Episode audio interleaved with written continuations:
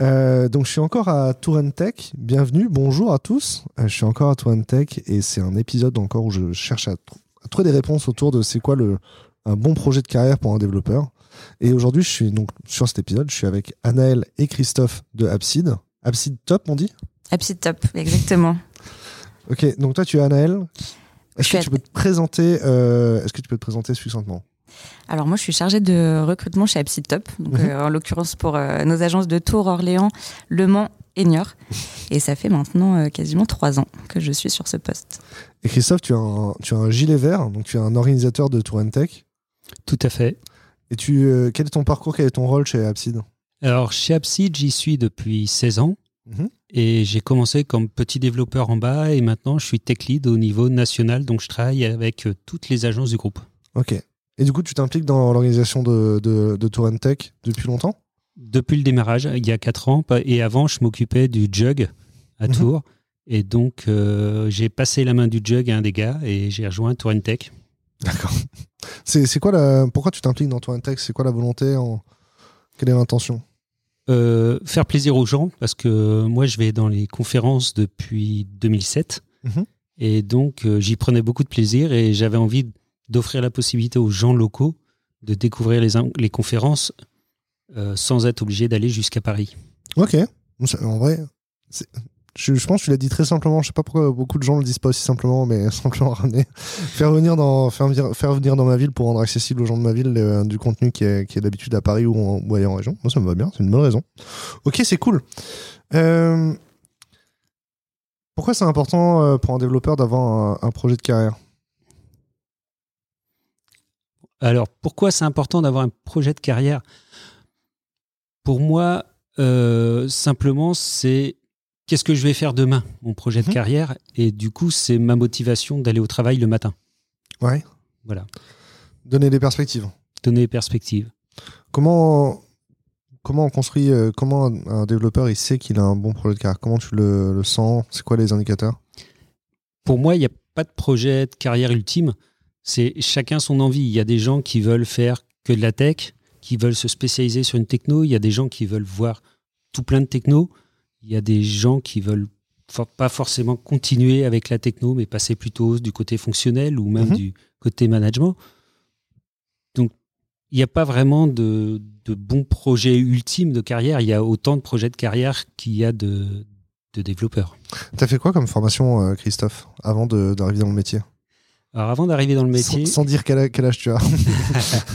Alors avant d'arriver dans le métier, moi j'ai fait un doctorat de neurobiologie uh-huh. et ensuite j'ai fait un DESS d'informatique en mention complémentaire et puis je suis arrivé dans le métier. Tu es donc un, reconverti Oui. ok, et alors du coup, après le DESS, c'était quoi ton projet de carrière en tant que jeune diplômé? En tant que jeune diplômé, je voulais coder, simplement. Je ne savais pas encore ce que je voulais faire. Et euh, à l'heure actuelle, j'ai compris que ce que j'aimais, c'était la diversité. Et donc, du coup, moi, je m'éclate à changer de techno très souvent. Mhm. D'ailleurs, j'ai donné quelques conférences avant et vous verrez que les, les, technos sont régulièrement changés dans mes conférences, sans rapport. Et euh, c'est pareil du point de vue métier, du fonctionnel. J'aime bien changer euh, de, de, type de client pour avoir des métiers complètement différents. Ça me va. C'est chez Abside, euh, quelles sont les, pratiques RH, euh, Est-ce que vous avez des entretiens annuels?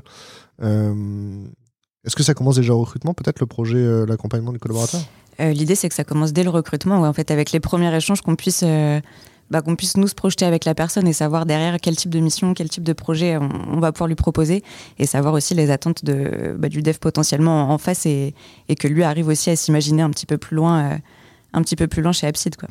Mhm. Ton rôle euh, au sein de l'agence, il dépasse le recrutement, non? Il dépasse le recrutement. C'est vrai que ça va être euh, aussi beaucoup les commerciaux, les managers, les chefs de projet qui vont suivre, euh, qui vont suivre la carrière. Maintenant, c'est assez récent que nous, on puisse aussi s'impliquer sur, euh, sur ces points-là avec les collaborateurs. Donc, tout ce qui va être l'entretien professionnel à faire tous les deux ans ou le bilan à six ans, où maintenant, l'idée, c'est que nous, côté RH, on puisse aussi voilà, avoir une petite place là-dedans pour être bah, neutre hein, aussi par rapport à la carrière de la personne et puis suivre vraiment tout ce qui va être formation, les actions concrètes, l'accompagnement que nous, on peut mettre en place pour, pour la carrière au sens large, pas juste du suivi de mission, vraiment une, perspective de carrière. Ça, c'est un sujet, les, les, développeurs vont exiger de la formation de, des entreprises, parfois, ou des, fois, des fois, il y a des collaborateurs, on est obligé de les forcer, en formation aussi, mais euh, souvent, du coup, ils vont pas forcément faire des, formations qui sont, liées au projet de carrière qu'ils ont.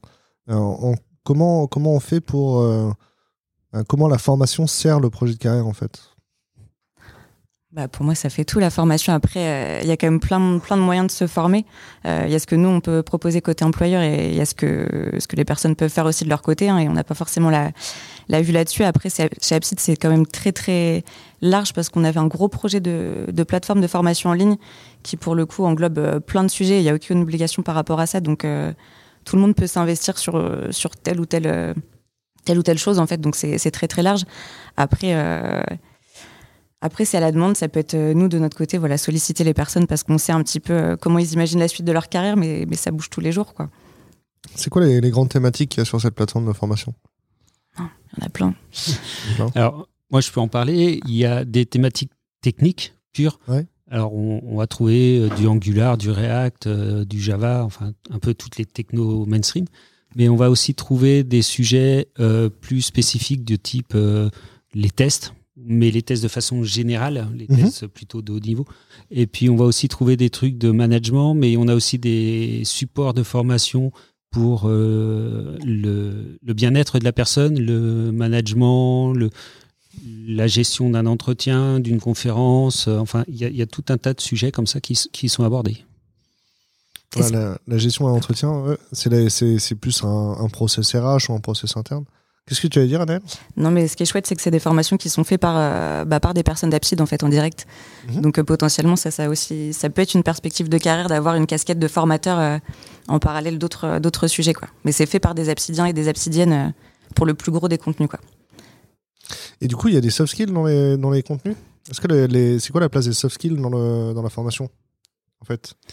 Alors les les soft skills, il y en a aussi un petit peu mais ils sont pas faits directement par les obsidiens. Ah, si? Non, il n'y a pas fait par les obsidiens. Je triche, il y a quelqu'un qui, qui m'a soufflé. Euh, mais euh, donc ces soft skills, ils viennent via des plateformes tierces qui sont agrégées au sein de notre plateforme. D'accord. Ma question, c'est plus de savoir quels sont les soft skills pertinents pour un développeur. Est-ce y a, est-ce que tu as par exemple qu'il y a des soft skills où vous recommandez régulièrement d'entretien annuel aux collaborateurs ou, peut-être euh, des si le collaborateur te dit, bah, moi j'ai envie d'aller sur tel projet de carrière, mm. il y en a des, choses qui sont évidentes Ouais, pour moi, la principale, c'est l'écoute. Ouais. Faut, faut être à l'écoute de tout, euh, de, de, tout ce qui se passe au sein du projet et puis de ce qui se passe autour en, du côté technique, parce que c'est, enfin, pour moi, c'est indispensable pour pas rater des choses. Après, est-ce qu'il y a d'autres soft skills? Il faut, faut être curieux aussi, je pense. Euh, pour, se permettre d'évoluer, de, se construire aussi sa, carrière. Après, euh, après c'est très subjectif ces compétences-là, donc euh, c'est dur à évaluer. Honnêtement, c'est très dur à évaluer. Non, c'est dur à évaluer. Ok, ça me va. du coup, est-ce qu'il y a des parcours de carrière chez Absidon il y a des parcours de carrière. En tout cas, il y a un gros travail qui est fait euh, là-dessus, notamment via la plateforme de formation, mais justement pour permettre aux personnes de se projeter euh, dès les premiers entretiens, en fait, de, recrutement. Après, ce qui est aussi euh, agréable, c'est qu'il n'y a pas de parcours tout tracé. En fait, c'est vraiment au cas par cas, en fonction des personnes. il n'y a pas de, de, ligne de conduite, en tout cas, à avoir, à avoir chez Absid, où on attend, je sais pas, trois ans d'ancienneté pour passer développeur confirmé. Ça, c'est pas du tout l'état d'esprit de l'entreprise. Mhm. Ok. Et je peux confirmer d'ailleurs qu'il n'y a pas de carrière toute tracée parce que je suis allé tester euh, le fonctionnel et le management et je suis retourné du côté du code. c'est donc ouais. Après parcours de carrière, ça veut pas dire qu'on est enfermé sur un chemin non plus. Hein. non. Ok, parce qu'il peut y avoir des, passerelles en, permanence. Euh, du coup, vous vous positionnez plus comme euh, une USN ou comme une société de conseil? Quelle est la différence en vrai Est-ce que vous arrivez à l'exprimer? Est-ce qu'on peut la vulgariser pour les auditeurs? Euh, pour moi, la société de conseil, c'est ça va être euh, des gens qui vont être payés très cher pour venir donner les grandes directives, les grandes décisions. et euh, derrière, il y a une ESN qui va arriver avec les petites mains pour réaliser le projet. C'est pas, c'est pas un peu réducteur pour ton métier? Si, si, si. Mais s'il n'y a pas les petites mains pour rédiger le projet, euh, la société de conseil, elle sert à rien avant. Ok. Anaël, ça te va? Ça me va, je vois, ce que Christophe veut dire. Je pense que, je pense que dans l'idée, il y a de ça, sans que ça soit réducteur pour leur métier, parce que c'est pas du tout, c'est pas du tout comme ça que je le vois non plus, mais. Euh, je fais bien de, vous, de, de, le voir verbaliser, c'est bien. Ok, attends, je réfléchis. Euh, et tu as parlé de recrutement, du coup, euh, dans les... tu as parlé de recrutement de mission. Vous recrutez beaucoup sur mission ou vous recrutez beaucoup sur profil aussi? Alors nous, en tout cas sur nos agences, hein, parce que c'est pas forcément le cas de toutes les agences Apsid, c'est beaucoup sur profil. Mhm. Donc là, potentiellement, on sait aussi que nous, on est en mesure, en tout cas, d'accompagner les personnes euh, plus loin que, que, sur une mission, en tout cas, leur permettre, euh, voilà, d'avoir un peu de, de, visibilité pour la suite. Mais euh, sur profil, ça va être très très rare, ou sur des métiers très particuliers, ou enfin qui n'est pas notre cœur de métier, en fait, tout simplement. D'accord. Je suis pas, je suis pas sûr de la réponse. Sur profil, ça va être rare, t'as dit? Sur profil, c'est ce qu'on fait, euh, ce qu'on fait tout le temps quasiment. D'accord. Et voilà, sur mission, euh, c'est plus au, cas par cas. Ok, ok. Non, je, pense que tu as, échangé les mots. ouais, pardon. J'ai eu un doute. Je confirme. Je, réfléchis. Parce qu'en fait, le, le recrutement pour, sur mission pour les candidats, ça peut être un peu compliqué parfois. Euh, ils se rendent pas compte. Euh, ils ont un bon entretien, puis après, ils ont plus de réponse parce que le recruteur, il, il veut pas dire non, il, a, il attend d'avoir une bonne mission. Ça, est-ce que tu, tu saurais expliquer un peu comment ça marche, le, le process de recrutement euh, du côté de l'agence, pour que les candidats comprennent un peu les temporalités en fait dans les entretiens, dans les, dans les temps de réponse? En fonction de si c'est sur, sur mission et sur profil? D'une manière générale, c'est quoi ton, ta routine, ton organisation, tu vois? Euh, sans, alors, sans, généraliser à l'ensemble des ESN, tu vois. Ouais, ouais, bien sûr. Bah nous, euh, côté Apsid, déjà, il y a plusieurs échanges. Hein, donc, euh, un échange avec moi, entre autres, sur la partie sur la partie RH. Mhm. là, dans l'idée déjà de pouvoir cerner ce que les personnes elles ont envie de faire et, comment elles imaginent un petit peu la suite, même si une carrière ça, ça, bouge et ça évolue. Mhm. Il y a toujours un échange technique aussi que, qui est hyper intéressant. Donc, je dis un échange parce que nous, c'est pas des tests, c'est pas des QCM, c'est pas du tout c'est pas du tout comme ça qu'on fonctionne. C'est vraiment un échange avec un tech lead, entre autres. Euh, pareil pour cerner ce sur quoi la personne a travaillé, comment comment nous on peut l'accompagner derrière, quel type de projet on peut lui proposer pour que pour que ça matche bien. Euh, donc il y a toujours aussi cette, cette passe-là qui est faite. Et puis après la partie commerciale où là, euh, l'idée c'est de présenter du concret. Euh, donc un projet, une mission, donc ça se fait en, trois temps en général. Après, euh, après ça dépend. Il y a des fois c'est d'une pierre deux coups. On essaie aussi de faire en sorte que ça soit pas des process à rallonge parce qu'on sait que c'est pas confortable. Euh, mhm. Donc il n'y a pas de il n'y a pas de timing, euh, il y a pas de timing précis, mais voilà, on adapte aussi si la personne a envie de prendre une décision assez rapidement, s'il a envie de démarrer assez rapidement aussi, ou si elle se laisse le temps au contraire parce qu'elle attend un peu de, de sonder le marché. Donc, est-ce qu'il y a des, des saisonnalités? Déjà, l'agence, vous êtes combien aujourd'hui? Sur la sur Tours Surtout, on est une bonne centaine. Une bonne centaine. Et est-ce que, euh, du coup, il y a des saisonnalités? Est-ce qu'il y a des, des moments dans l'année où il y a plus de postes Ou est-ce que tu as. Euh, vous avez des, des, périodes de rush en recrutement? On a des périodes de rush. Après, euh, à Noël, typiquement, on recrute pas beaucoup. Quoi. Les gens, les gens sont pas hyper, hyper dans cette dynamique-là. Mais après, après, ça tourne, donc c'est, c'est par phase en fait. Mais en plus, c'est, c'est plus en fonction des personnes qu'en fonction d'Abside, parce mhm. qu'on aura toujours des besoins, on aura toujours des missions, et on l'anticipe aussi, parce qu'en général, c'est des personnes qui seront disponibles à trois mois, qui sont déjà en poste et pas forcément en recherche aujourd'hui. Est-ce que c'est... Euh, est-ce que est-ce qu'il y a des, moments en fait euh, Parce que j'imagine que les conversations que tu peux avoir sur des événements comme aujourd'hui, c'est aussi des conversations qui vont peut-être servir au recrutement après. Est-ce qu'il y a beaucoup de gens qui viennent en entretien que tu avec, que as pu rencontrer avant en fait dans un contexte? Ouais, ça peut être, euh, ça peut être dans, des forums comme aujourd'hui. Après, euh, ça peut être quelqu'un avec qui on a échangé, puis finalement on reprend contact deux ans après. Et, ouais, c'est une question de, timing, mais euh, et, ouais, il y a, plein de, plein de contextes différents. On peut rencontrer les personnes. Après, ça dépend vraiment de bah, de leurs attentes, quoi. Et en général, pour moi, c'est peu de personnes qui sont à l'écoute et disponibles dès maintenant. C'est plus voilà en anticipation peut-être ou histoire de rencontrer des entreprises, voir un petit peu comment ça fonctionne en interne. Enfin. parce qu'au final, euh, les, les, gens, tu peux les approcher aujourd'hui, mais ils vont changer de poste peut-être dans 5 ans. Donc c'est. Ah bah oui, c'est clairement ça. Est-ce qu'il y a un secret pour garder le contact euh, entre les deux? Des petits messages de temps en temps, pas trop, pas tous les quatre matins, mais euh, après c'est du feeling aussi. Mais si, si, le premier feeling est bien passé, je pense que ça se fait aussi naturellement de, de prendre des nouvelles, de tenir informé, je sais pas, des, des nouveaux projets qu'il peut y avoir chez Abside et qui peuvent qui peuvent intéresser. Donc, euh. Quelles sont les décisions de carrière qui sont importantes pour un développeur? Déjà, est-ce que c'est les mêmes qu'il y a 10 ans? J'ai l'impression parfois aussi que euh, quand on se pose des questions sur la décision de carrière, un développeur il résume un peu sa carrière à choisir les bonnes technos. Et j'aimerais bien, bien savoir un petit peu c'est quoi vos intuitions sur tout le reste? Ou sur euh, est-ce que les technos c'est si important quoi? Ah. les technos c'est pas si important pour moi parce que on peut se faire énormément plaisir avec une techno mais le, le, reste du contexte de travail est important aussi. Euh, les relations humaines, humaines au sein de l'équipe, euh, les relations avec le management. Donc, euh, dans, une, dans une carrière, il y a déjà le, le, fait de rester éventuellement dans une boîte ou pas. Pour mhm. rester, est-ce que, je, est-ce que je supporte mon manager? Est-ce que je me vois encore l'année prochaine avec lui? Et du coup, est-ce que je reste? Mhm. Ça, c'est une décision qui peut être importante parce que ça peut le, fait de changer de boîte d'un coup, ça peut nous faire regretter ce qu'on avait, mais ça peut aussi nous ouvrir. Donc, là, il n'y a pas de secret. Faut, si on ne le sent pas, faut y aller. Enfin, si mhm. on ne sent pas encore l'année prochaine dans la même boîte, faut y aller, faut changer. En plus, euh, on n'a pas de problème d'embauche nous en ce moment dans l'informatique, donc euh, c'est plutôt c'est plutôt facile de changer de boîte. Après, Ouais, la techno, le management, l'équipe. Mhm. Et puis, euh, ouais, je vois pas trop. Anaël, est-ce que tu veux compléter, euh, enrichir ou contredire? Je suis d'accord sur les deux points. Après, les, possibilités de formation. Qui font partie aussi du, truc, mais. Euh, d'accord. Oui. Ah oui, alors. Avec les possibilités de formation, c'est aussi tous les, les petits à côté. Euh, moi, j'ai l'avantage dans ma dans chez Abside d'avoir la possibilité d'aller donner des conférences. Et je suis accompagné, on me donne des jours, on me budgétise mon train, mes voyages.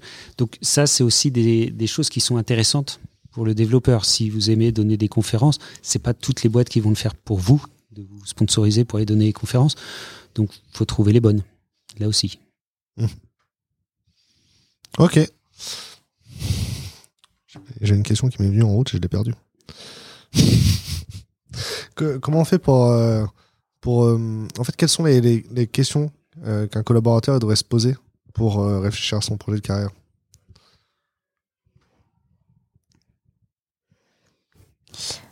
Bah moi, je dirais dans quel environnement de travail j'ai envie d'évoluer déjà, même si c'est peut-être que passager et qu'il y aura plusieurs, plusieurs entreprises dans une vie, dans quelle, ouais, dans quelle ambiance, dans quel environnement, quel, quel contexte?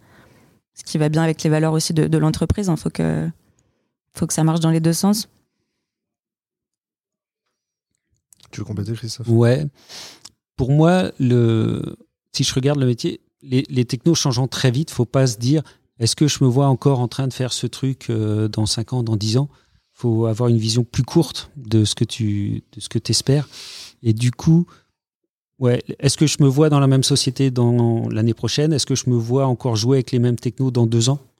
Et déjà, ça fait, ça fait déjà beaucoup sur. Euh, Est-ce que vous avez un centre de service euh, ici à Tours? Il y a combien de personnes sur le centre de service? C'est quoi la part entre la, régie en assistance technique et la part en, centre de service? Sur l'agence de Tours, sans avoir les, chiffres exacts en tête, je pense que c'est 50-50. Ouais. Et un collaborateur, il peut passer du temps en AT et revenir sur le, sur le centre de service? Ouais. Ce que tu dis, le, manager, euh, le manager c'est important parce que je me vois dans cette boîte-là. Quand tu es en mission chez le client, ton manager, c'est pas forcément quelqu'un qui partage ta culture de boîte, tu vois. Donc, euh, bah, ça va être le, commercial en fait qui va avoir un petit peu ce, rôle-là de, suivi après, euh, après c'est particulier parce que oui, il est pas forcément là tous les jours, mais c'est aussi, bah, c'est aussi son travail hein, d'être, d'être présent, de prendre des nouvelles et de, et de s'assurer que ça, se passe bien et que voilà la, partie management, ça restera quand même abside et pas uniquement le chef de projet qui peut y avoir sur site client. Ouais. T'en penses quoi, Christophe? Bah, Je suis plutôt d'accord. On a des, commerciaux qui font office de manager aussi. Euh, on les voit en général au moins tous les 15 jours chez les clients. Ouais. Et puis, euh, même s'il y a besoin, on peut leur écrire et, se manifester. Après, effectivement, le manager de tous les jours, c'est le client. Et là, il peut y avoir des soucis d'entente avec euh, ce client, mais c'est toujours pareil, on peut retourner voir notre commercial et puis demander à changer de mission. c'est euh, c'est aussi une compétence professionnelle, c'est aussi un soft skill d'arriver à créer la relation avec ton manager. Et je trouve que, enfin, dans mes expériences même, tu vois, j'ai été freelance où je, faisais des missions et des petits clients, tu vois. en fait, le, le c'est une compétence de créer rapidement la relation avec le, avec le client ou avec le manager pour que ça se passe bien, tu vois. Du coup, c'est, on peut pas simplement arriver et dire, euh, ça se passe pas bien, je vais appeler mon commercial, faut que je change la mission. Je sais pas si c'est quelque chose que, est-ce que ton, est-ce que, euh, est-ce que tu peux trouver au sein d'Apsid des gens qui t'aident à, trouver des solutions pour résoudre tes problèmes, enfin résoudre tes problèmes, pour euh, améliorer tes compétences pour créer des relations. Il y a pas mal de choses qu'on essaie de, bah, de faire là-dessus. Déjà, c'est toute la relation de confiance en fait qu'on fait depuis le tout début du process de recrutement pour que, bah, justement qu'il n'y ait pas de, de, gêne pour dire à son commercial, ok, ça se passe pas très bien sur ma mission, j'ai envie de voir autre chose. Enfin, on essaie vraiment de créer ça déjà dès le départ. Euh, nous côté RH, il y a un accompagnement aussi qui est fait pour euh, bah, notamment les présentations en clientèle pour mettre à l'aise, pour rassurer, euh, refaire un entretien à blanc, en off et sans avoir le, client en face, mais pour un peu désacraliser aussi ce ce moment-là parce que je pense que c'est pas forcément simple. C'est un autre contexte d'entretien et ça met toujours le stress. On va pas se mentir, c'est pas toujours agréable de, de, passer des entretiens. Donc il y a pas mal de choses comme ça ouais, sur lesquelles on, était, on essaie de travailler. Pareil pour les périodes d'intercontrat qui peuvent être euh, assez mal vécues en, en fonctionnement ESN. Hein, c'est pas que Abside, mais euh, pour que voilà, l'idée c'est qu'on puisse proposer d'autres projets aux personnes, euh, qu'elles soient pas en stand-by pendant, pendant une durée indéterminée sans arriver à se projeter il y a plein de, plein de sujets en cours là-dessus. Euh. Il y, a un, utilisateur sur notre Discord euh, qui, expliquait qu'il est en intercontrat en ce moment. Et euh, en fait, il y a des trucs qu'il a pas bien fini sur le projet qu'il a livré et il voudrait prendre le temps de le, finir. Sauf que le commercial il dit bah non, le client va pas payer, donc tu vas pas rajouter des tests. Hein, et lui, il a rien d'autre à faire, donc il a envie de, travailler sur le projet. C'est frustrant pour un junior qui connaît pas forcément les codes du métier de de se dire bah attends j'ai j'ai j'ai un projet mm. on j'arrête le projet je suis en intercontrat j'ai pas on me dit que j'ai du temps pour me former mais en fait euh, j'ai bah, j'ai j'ai l'impression que je peux améliorer la qualité de ce que j'ai fait avant comment euh, comment vous l'expliquez en fait aux, jeunes gens qui arrivent chez vous? Ben, c'est compliqué parce que ouais, quand on se met à leur place, euh, enfin, je me dis que ça doit être quand même hyper, hyper désagréable d'être dans une situation comme ça. Après, ça peut durer, ça peut durer deux jours, comme ça peut durer deux mois, et notamment pendant les périodes de, confinement, euh, ça a été peut-être un peu, plus compliqué. Euh, mais l'idée, c'est que nous, côté RH, côté commerciaux, enfin que tout le monde mette un petit peu aussi son, grain de sel, parce que la personne peut proposer un sujet, euh, un sujet interne aussi à Apsit, tout simplement. C'est pas forcément quelque chose qui, qui sera en rapport avec les clients, mais nous accompagner sur retravailler les processus d'intégration, bah, les périodes d'intercontrat aussi. Bah, qu'est-ce qu'on peut faire Qu'est-ce qu'on peut faire concrètement pour que ce soit parlant, pour que ce soit utile à tout le monde La formation et bah, les parcours de formation, c'est aussi un travail à faire, quoi. Donc, euh, pouvoir anticiper, je sais pas, la, mission d'après ou, la suite un petit peu de. Et, pour revenir sur la frustration du, du développeur de pas avoir fini son travail, de vouloir le finir, mais qu'on laisse pas faire parce que le client a pas payé, il n'y a pas beaucoup de façons de le faire. Euh, parce qu'il y, a y a le problème de la relation commerciale au-dessus. Euh, moi, je l'ai déjà fait. J'ai déjà fini un projet en off, mais je, le client ne l'a pas eu je l'ai eu chez moi, fini. Mm. Et le client ne l'a pas eu. enfin, à l'inverse, c'est. dans l'immédiat, tu as cette frustration-là, mais euh, si tu fais du code que le client n'a pas payé, tu auras la frustration parce que le client n'a rien à faire en fait. Parce que même là, le client l'a pas eu, mais peut-être parce que vous lui avez pas donné, mais peut-être que si vous lui aviez donné, il l'aurait pas mis en prod parce qu'en fait, il l'avait pas demandé, tu vois. Donc, euh, je trouve c'est. Tu vois, c'est ok, c'est une frustration là maintenant, mais il y, y, a une autre frustration qui est derrière, c'est que ton travail, il est pas considéré, quoi. Si tu le fais gratuitement, ne sera pas considéré. Vous recrutez beaucoup de juniors chez Abside C'est quoi la proportion? On en recrute beaucoup, euh, bah, beaucoup de stagiaires, beaucoup d'alternants, beaucoup de personnes aussi qui, qui, ont fait des reconversions, donc, euh, donc voilà des parcours euh, qui sont un petit peu différents, mais je pense que ça fait aussi partie, des valeurs d'Abside d'être inclusif et d'ouvrir la porte. Mais on, a aussi quelques profils plus, plus âgés et, techniques, enfin compétents, en termes de proportion, je sais pas trop les chiffres parce que je vois pas tout le monde qui passe dans l'agence, mais euh, je sais pas, personne sur euh, personne sur 5 ou 6 mois a, au moins 3 ans d'expérience, non? Oui, je pense. Après, c'est pas facile de recruter des, confirmés déjà. Ça dépend où tu arrêtes le junior aussi. Oui, oui, oui. En plus, mais. Euh, on arrête tout le junior alors à quel moment on est plus junior Moi, je me considère encore junior parce que euh, je change de techno sans arrêt, donc euh, je suis sans arrêt junior. Mais euh, je sais pas. Moi, je sais pas définir un junior par rapport à un senior là-dessus. Moi, en vrai, il n'y a, pas... a pas de bonne réponse. Mais ok. je réfléchis parce que est-ce qu'il y a des, j'ai beaucoup de clients qui me disent euh, euh, qui sont pas équipés pour euh, accueillir des juniors ou qui sont pas capables et en fait ils l'ont pas forcément bien fait ou ils savent pas forcément le faire. C'est quoi les bonnes pratiques pour accueillir des juniors euh, dans, son entreprise? Pourquoi vous vous y arrivez en fait? Bah, nous, on a la chance d'avoir les centres de services déjà, donc ça veut dire qu'on peut les intégrer sur nos plateaux d'activité, euh, encadrés par que des personnes euh, et on les a, voilà, au, quotidien, on peut pas. Pour, le coup, l'idée c'est pas de les envoyer en, clientèle directement et qu'ils se retrouvent complètement lâchés, euh, lâchés dans la nature entre guillemets. Donc le centre de service, c'est quand même une chance, euh, une chance qu'on a pour faire des, sortes de projets bac à sable, un petit peu comme, euh, comme vous l'appeliez avant. Il y a, aussi un truc, c'est que du coup, quand on les intègre dans les centres de service, on a des seniors autour mhm. pour les accompagner. Pour les... Alors, ça nous arrive de, de, binommer, de faire des revues de code ou des, des, activités comme ça qui vont faire, qui vont apprendre aussi euh, correctement. C'est-à-dire qu'ils sont pas largués sur un projet et puis euh, débrouille-toi avec le code, va trouver trois bouts de ligne euh, sur GitHub et puis faire un copier-coller. Euh, il faut pas fonctionner comme ça. Clairement, dans un projet, il faut toujours avoir au moins un senior dans une équipe avec euh, éventuellement deux ou trois juniors, mais pas plus, pour avoir un, quelqu'un qui ait l'œil sur leur code, qui soit capable de leur expliquer, de les aider à grandir et surtout d'aller dans un même sens du point de vue du code. Ça me paraît cohérent. Est-ce que les seniors qu'il y a dans, dans ce centre de service, c'est des gens qui étaient juniors avant chez Apsid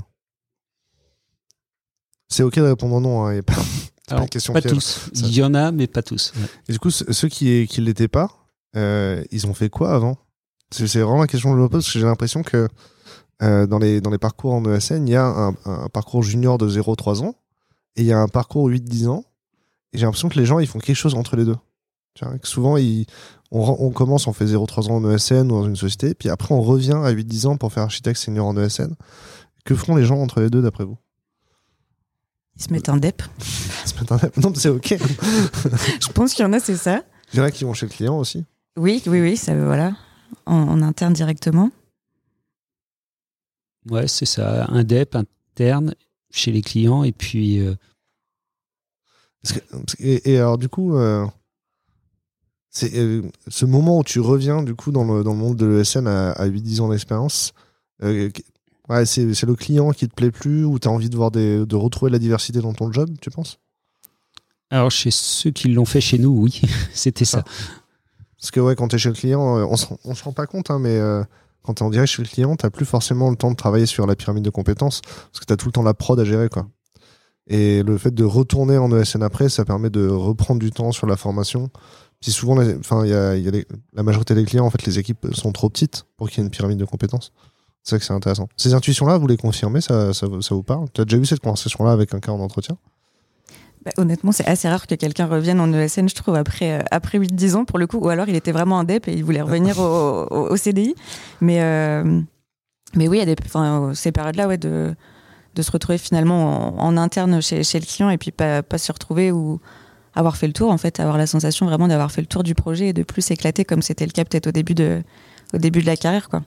Et peut-être qu'ils arrivent à retrouver en ESN parce que c'est, y a plus de polyvalence et potentiellement plus, euh, plus de sujets, plus de plus d'opportunités. Euh.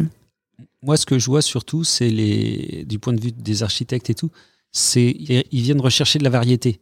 C'est-à-dire qu'ils étaient chez le client avec sa stack technique et puis son contexte. Et puis il y avait quelques projets qui avançaient, mais sans beaucoup forcément de nouveautés. Et euh, quand ils reviennent, ils viennent chercher euh, des projets avec des, des, changements de projets réguliers. C'est-à-dire ils vont être sur les projets trois mois, six mois, et ils vont changer de techno, changer de, contexte métier, etc. Ils veulent ils cherchent de la nouveauté, quoi. Cherchent de la nouveauté. Ça aussi, c'est intéressant dans les changements de carrière. Je vois des gens qui me disent, ben, moi, ça fait 5 euh, ans que je travaille dans la santé ou ça fait 5 ans que je travaille dans le retail. Et euh, ils veulent rester dans la même industrie. Et derrière, il y a un peu la notion de si je change d'industrie, je vais perdre un peu en valeur marché parce que euh, la connaissance métier que j'ai, elle me donne une forte valeur dans l'entreprise. Est-ce que du coup, c'est une prise de risque, en fait, de changer de, de métier. Mais toi, j'ai l'impression que tu l'as jamais, enfin, soit tu l'as, soit t'as pris, tu l'as fait tous les ans dans ta vie, ou, ou, euh, ou c'est, c'est quelque chose où, ouais, peut-être t'as fait l'effort de t'émanciper de ce risque-là, c'est ça? Oui, je, je, pense que c'est ça. Moi, je me suis émancipé du risque parce que bah, j'ai commencé à Capsid avec des, des mutuelles, ouais. puisque c'est les clients de tour. Et euh, Après, oui, effectivement, je me suis complètement émancipé du truc et maintenant je, touche à tous les types de sujets simplement parce que j'aimais ça. Et je me suis aperçu que finalement, il n'y a pas tant de variété que ça. Quand on est vraiment, alors, faut être vraiment sur le, point technique. Et quand on est vraiment sur le point technique, on retombe toujours sur les mêmes patterns, les mêmes choses. Et la compétence métier n'est pas forcément très importante euh, dans ces cas-là. Et alors, du coup, comment, qu'est-ce qui te motive à, du coup, à, changer de métier? Est-ce que, peut-être, euh, des fois, tu as le choix entre euh, deux industries ou deux métiers. Qu'est-ce qui te motive à aller vers l'un plutôt que vers l'autre, par exemple? Celui que je connais pas. la nouveauté. Voilà, c'est ça, c'est la nouveauté, c'est découvrir un nouveau concept, un nouveau truc. Enfin, j'ai fait des projets avec euh, des, des, parcours de camions poubelles optimisés, des, des balises pour les, les, les mers, les balises qui servent à orienter les, les bateaux. J'ai eu un doute. Hein. Franchement, quand tu as dit mer, j'hésitais entre la mer ou le mer, tu vois. Non, non, la mer. Et puis euh, des projets comme euh, une société qui faisait des escaliers en béton euh, moulés avec un, agenda de livraison sur les chantiers. Enfin, voilà, c'est toute cette variété sans arrêt qui, qui change pour moi, qui trouve, que je trouve intéressante parce que à chaque fois, ils amènent des choses que j'avais pas remarquées dans ma vie et qui, qui paraissent un peu, un peu magiques sur le moment quand on se dit ah ouais, ils font quand même tout ça pour, euh, pour ce truc-là, quoi. C'est cool. Annelle, t'as envie de. Est-ce que ça t'a inspiré quelque chose? Je suis plutôt raccord avec Christophe par rapport à tout ça. La nouveauté, en vrai, c'est cool. Hein bah oui, c'est cool. bah, c'est hyper important, même, je pense. Parce que, enfin, est-ce que c'est pas un avantage aussi d'aller dans une, enfin, du coup, Abside, ça doit être plutôt une grosse structure par rapport à, par rapport à d'autres, des équipes de 15-20. Est-ce que le fait qu'il y ait, euh, du coup, vu que vous êtes plus gros, vous avez plus de variété dans les clients, est-ce que du coup, cette, euh, sensation de changer de projet ou cette sensation de nouveauté, on l'a plus facilement chez Abside bah, alors je suis plus, qu'une autre ESN, euh, e je sais pas. Après, voilà, c'est ça sera complètement complètement différent en interne, mais c'est hyper formateur, je trouve, de démarrer en, ESN en tout cas. Mhm. Ça permet vraiment de, voir des sujets complètement différents, une stack technique complètement différente, des, des postes aussi euh, potentiellement complètement euh, complètement différents dans sa carrière, mais mais chez Apsid, oui, il y a quand même il y a notre cœur de métier, donc qui va être effectivement euh, assurance mutuelle, entre autres, à Tours. Après, euh, voilà, ça peut être beaucoup plus large aussi, quoi. Et on n'est pas du tout fermé non plus à élargir, euh, à élargir les clients à côté. On, parle de, de mutuelle, etc. C'est le cœur Abside Top, l'agence de Tours, mais après, il y a 29 agences au niveau mondial. Mhm. Donc, et du coup, les métiers sont complètement différents en fonction des clients locaux. Et avec, euh, c'est vrai qu'avec le Covid, là, il y a eu une facilitation du travail à distance qui, qui devient possible et on a de plus en plus de demandes entre les agences. Euh, est-ce que tu aurais un développeur qui, qui connaît tel techno, qui sache faire tel genre de choses pour mon projet à distance? Et, et, ça, je trouve ça très intéressant aussi parce que du coup, on peut aller faire de l'avionique, euh, du retail, enfin, on peut tout faire via ces projets. Ça, c'est quelque chose qui a changé avec le Covid dans le métier des ESN. Hein. oui, clairement. Parce que le, il y a, y a, y a 5-6 ans, on parlait de nearshore, tu vois. Genre les, les, commerciaux sont à Paris, l'équipe elle est à Tours, c'était du nearshore. C'est quelque chose vous avez dû faire, moi j'ai jamais vécu à Tours pour voir ça. Et j'ai trouvé toujours, en plus j'ai trouvé que c'était assez idéalisé en fait comme fonction de travailler, ça marche pas tant que ça si bien finalement la fin de la journée. Et puis mettre un mettre un mantis ou un Redmine résout pas le problème de communication, tu vois. C'est pas forcément le sujet. Je je réfléchis parce que ah, j'avais une question et euh, tu m'as fait dévier, mais je vais y revenir. Euh, c'est quoi les, les industries qu'il y a à Tours en fait? C'est quoi les métiers dans lesquels un développeur il peut travailler à Tours On a dit qu'il y avait l'assurance et la mutuelle, la mutuelle, il y en a plusieurs, mais est-ce qu'il y en a d'autres en fait? Sur Tours, euh, les télécoms aussi. Oui. On travaille beaucoup avec les télécoms. Après, nos, clients historiques, ça va être sur ces secteurs-là, mais. Mmh. Mais en dehors de Abside. C'est parce que tu vois, par exemple, à Lille, il y a beaucoup de retail. À Brest, euh, il y, a, euh, mm. il y a de l'hôtellerie. Mm. Euh, à Strasbourg, il y a, oui, il y a de la défense. À Strasbourg, il y a du bancaire. Mm. et à, chaque fois, on a plusieurs en fait des domaines. Donc, on a dit assurance mutuelle à Tours. Si des gens envisagent de s'installer à Tours et ne connaissent pas forcément, est-ce qu'il y a que de l'assurance mutuelle ou c'est il y a d'autres domaines qui sont intéressants? Alors, clairement, non, c'est assurance mutuelle et, télécom un peu. Et puis après. Euh, alors, j'arrive pas à le concrétiser, télécom, c'est quoi les. Y a, tu peux citer des clients ou pas? Ou c'est quel type de télécom? Il y a une euh, branche, euh, alors je sais pas où ils sont rendus parce que ça a été renommé et tout, mais c'était une filiale de Orange. Ok. Qui, est à Tournord, ouais. Mais ces clients-là, c'est le cœur à Tours. Après, tu pourras faire d'autres métiers, mais ça voudra dire que ça sera du, du nearshore dans, mhm. dans une agence d'un projet qui est ailleurs. Et du coup, le fait que, euh, que maintenant vous ayez plus de contact avec les autres agences, qu'est le télétravail, c'est, est-ce que ça peut vous amener euh, à avoir un projet qui est sur le centre de service de Tours, mais avec des collaborateurs qui ne sont pas dans l'agence de, de l'agence de Tours, qui sont sur d'autres agences?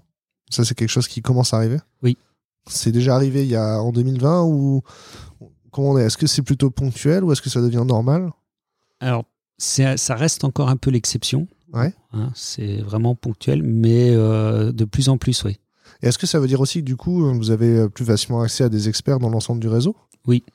Et c'était pas forcément le cas avant. Quoi. Alors c'était pas forcément le cas avant, et ça fait partie de mon job de, de développer ce réseau d'experts entre toutes les agences. Donc euh, oui, on, on, a de plus en plus accès à des experts. Est-ce qu'il euh, il y a un travail RH euh, pour arriver à déjà nomenclaturer les, les, compétences et à identifier les, les gens, les rendre accessibles? C'est est-ce que c'est, j'imagine, vous devez avoir des équipements pour faire ça, non? Pour rendre accessible, c'est-à-dire? Bah, si, on cherche quelqu'un qui est expert sur euh, SQL Server, comment on le trouve quoi?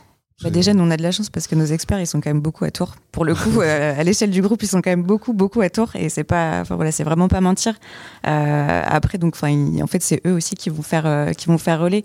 Donc, quand on les connaît en direct, c'est facile à l'agence de se dire, ok, bah, je vais, quand je rencontre quelqu'un en, entretien, je vais dire, bah là, je vais te présenter Christophe parce que lui, voilà, ça, c'est, son truc, en fait. C'est, mhm. c'est son kiff, il adore ça. Donc, c'est la bonne personne avec qui, avec qui tu vas pouvoir échanger. Ça se fait hyper naturellement. Il y a des fois, j'ai pas forcément non plus la visibilité sur quelqu'un qui aura une compétence très pointue que nous, on va pas avoir sur nos agences. Mhm. Mais, euh, mais l'info passe, passe très bien. Quoi. Alors, de ce qu'on a. Alors, il n'y avait pas de solution magique, on n'en trouve toujours pas. L'identification des compétences et le, surtout c'est le niveau de granularité des compétences que tu veux, euh, c'est super compliqué quand tu travailles en plus avec des commerciaux qui n'ont pas la même vision de nous de la techno. Mhm. Euh, typiquement, voilà, je veux un Kubernetes ou un gars qui fait les schémas Helm ou un truc comme ça c'est pas le même niveau de compétence qu'on va chercher. Et puis, qu'est-ce qu'on va mettre dans son CV Comment est-ce qu'on va l'alimenter à côté? Ça, c'est très compliqué. Donc, on bosse encore beaucoup à la voix, enfin, via le, le chat de, Teams. Et puis, euh, on essaye, on a essayé de développer un outil pour faire cette gestion de compétences, mais c'est pas encore complètement au point. Du coup, est-ce que vous avez des communautés de pratique? Alors, on commence à avoir des communautés de pratique aussi qui se développent. Euh, on a une communauté agile, entre autres. Et euh, on, a monté une académie pour la formation mhm. qui, aménage des, communautés aussi sur les thématiques. Mais euh, ça reste encore le, début. Euh, l'académie, c'est du contenu en ligne ou c'est un lieu ou c'est des gens? Alors, c'est tout ça. c'est un contenu en ligne, c'est notre plateforme de, pour la formation. C'est aussi des gens, on a des, des experts en, sciences cognitives pour euh, mhm. l'apprentissage. D'accord. Et puis on a euh, aussi euh, des lieux qui servent à faire des. Alors c'est des lieux, c'est des, Teams pour faire des sessions live, par exemple, sur des technos ou des choses comme ça. Ok. C'est cool. Est-ce qu'il y, a, une question que j'aurais dû vous poser ou une question que vous auriez aimé que je pose? Est-ce que vous voulez utiliser la fin du podcast pour une tribune?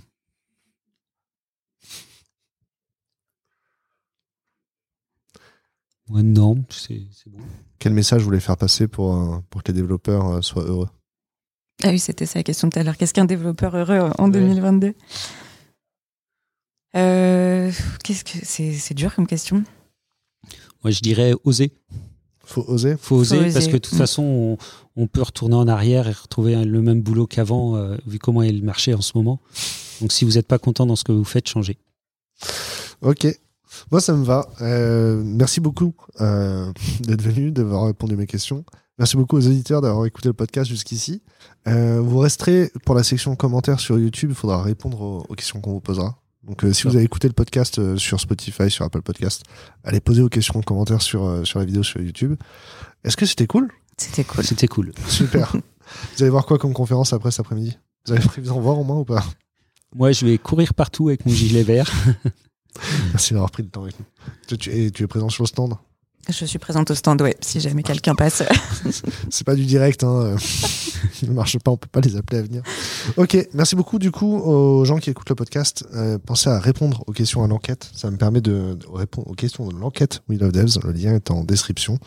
Ça nous permet de découvrir de nouvelles questions, d'approfondir des nouveaux sujets avec des intervenants. Ça, parfois, ça nous donne des idées d'intervenants à aller voir. Donc merci beaucoup aux gens qui participent à l'enquête et pensez à y participer si vous l'avez pas fait encore. Passez une bonne journée. Merci. Merci. Au revoir. Au revoir.